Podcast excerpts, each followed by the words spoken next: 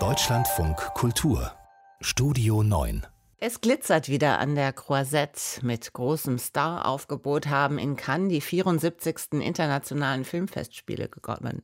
24 Filme konkurrieren um die Goldene Palme und Marie Schöß ist dann auch endlich wieder im Kino gewesen. So also fühlte sich das an, ein voller Kinosaal, in dem das Lachen der anderen auch einen selbst ansteckt, in dem die Stimmung von Stuhl zu Stuhl überspringt, ohne dass jemand genau versteht, wie das eigentlich möglich ist. Dieser Gedanke beschlich einen immer wieder, als die Filmfestspiele in Cannes eröffnet wurden, als die Moderatorin des Abends die Magie des Kinos heraufbeschwor, als Jodie Foster ihre Ehrenpalme entgegennahm und erzählte, wie Filme ihr durch die Pandemie geholfen haben. Alors, de transition, le cinéma a été ma bouée de sauvetage. In diesem Jahr des Übergangs, sagt Jodie Foster, war das Kino meine Rettungskapsel. Ich habe einige Filme entdeckt von verschiedenen Regisseuren. Die Kinoseele waren geschlossen, aber das Kino lebte weiter. Jurypräsident Spike Lee betrat die Bühne ein wenig später in knallpinken Anzug und mit großem Respekt für seine Vorrednerin. Ich werde nur eines sagen, erklärte Lee. Ich wünschte, ich könnte Französisch wie Jodie Foster. I got one thing to say before I sit down. I wish I could speak French like Jodie Foster. Davor war schon einiges passiert, was mit Corona verloren schien. Die Straße vor dem Festivalpalais abgesperrt und voller Fans. Wer in die Kinos hinein wollte, musste Umwege gehen, denn am roten Teppich drängte sich, wer auf Adam Driver, auf Marion Cotillard und andere wartete. Die beiden kamen, um den Eröffnungsfilm Annette vorzustellen. Neben ihnen betont lässig Leos Carax, Regisseur des Films. Ohne Krawatte, ohne Fliege, mit luftig weitem Hemd schlenderte er über den roten Teppich. Mit Carax Liebesfilm, dem Musical Annette, begannen sie dann also wirklich die Filmfestspiele in Cannes. Die ersten Szenen sind ein Geschenk für diesen Abend, eine Feier der Sinnlichkeit und zugleich ein Aufruf, still zu sein und sich einzulassen auf das Erlebnis Kino, für das der Regisseur steht. So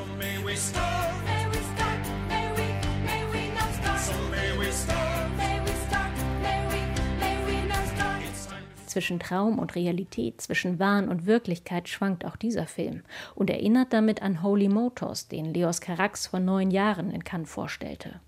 Im Zentrum von Annette steht ein junges Paar. Er, der nihilistische Alleinunterhalter am Rande zum Wahnsinn und sie anmutig, eine Opernsängerin, die jeden Abend in die Rolle einer anderen liebenden und sterbenden Frau schlüpft. Immer wieder zeigt Leos Carax seine Figuren auf Spiegeln oder Screens. Immer wieder stehen und gehen sie zwischen Säulen, wie gefangen in der Welt zwischen Spektakel und Simulation. Er verliert darüber den Verstand, was Adam Driver mit großer Glaubwürdigkeit spielt. First time I fell in love. Woke up next to the girl and escaped fast and far. Einiges ist berührend an diesem Film. Die kluge Arbeit mit Farben zum Beispiel. Grün und Rot bestimmen das Bild, werden latent den Hauptfiguren zugeordnet und tragen zur Atmosphäre der Ausweglosigkeit bei. Und doch fällt, nicht zum ersten Mal bei Carax, die Arbeit mit Effekten, die Spiegelung der Künstlichkeit unserer Welt auf den Film selbst zurück. All das sorgt auch für Distanz zum Dargestellten. Und die assoziative Traumreise, die Holy Motors 2012 noch so beeindruckend ermöglichte, gelingt in diesem Film nicht ohne weiteres. Die Intensität des Anfangs, der einen sofort für das Erlebnis Kino einnahm, hält der Film also nicht durch. Aber dieser eine Moment war schon einiges wert an diesem Abend. Die Magie vom Kino und der Zauber vom roten Teppich. Und neben den Menschen auf diesem roten Teppich gibt es noch die neben dem roten Teppich. Und derer nimmt sich Jan Tussing an. Sommersonne, Meer und ein roter Teppich. Zum Filmfest nach Cannes kommen jedes Jahr Hunderte von Schaulustigen und Autogrammjägern. Aber nur die wirklich ganz harten Fans bringen ihre Leiter mit und kampieren zwei Wochen lang vor dem Festivalpalast. Will Smith, Will Smith. Ça a été le meilleur. Will Smith war der Beste, findet Francine. Brad Pitt, Leonardo DiCaprio, es kamen schon viele Stars, darunter auch Prinzessinnen. Aber Will Smith habe die beste Show abgezogen. Will Smith!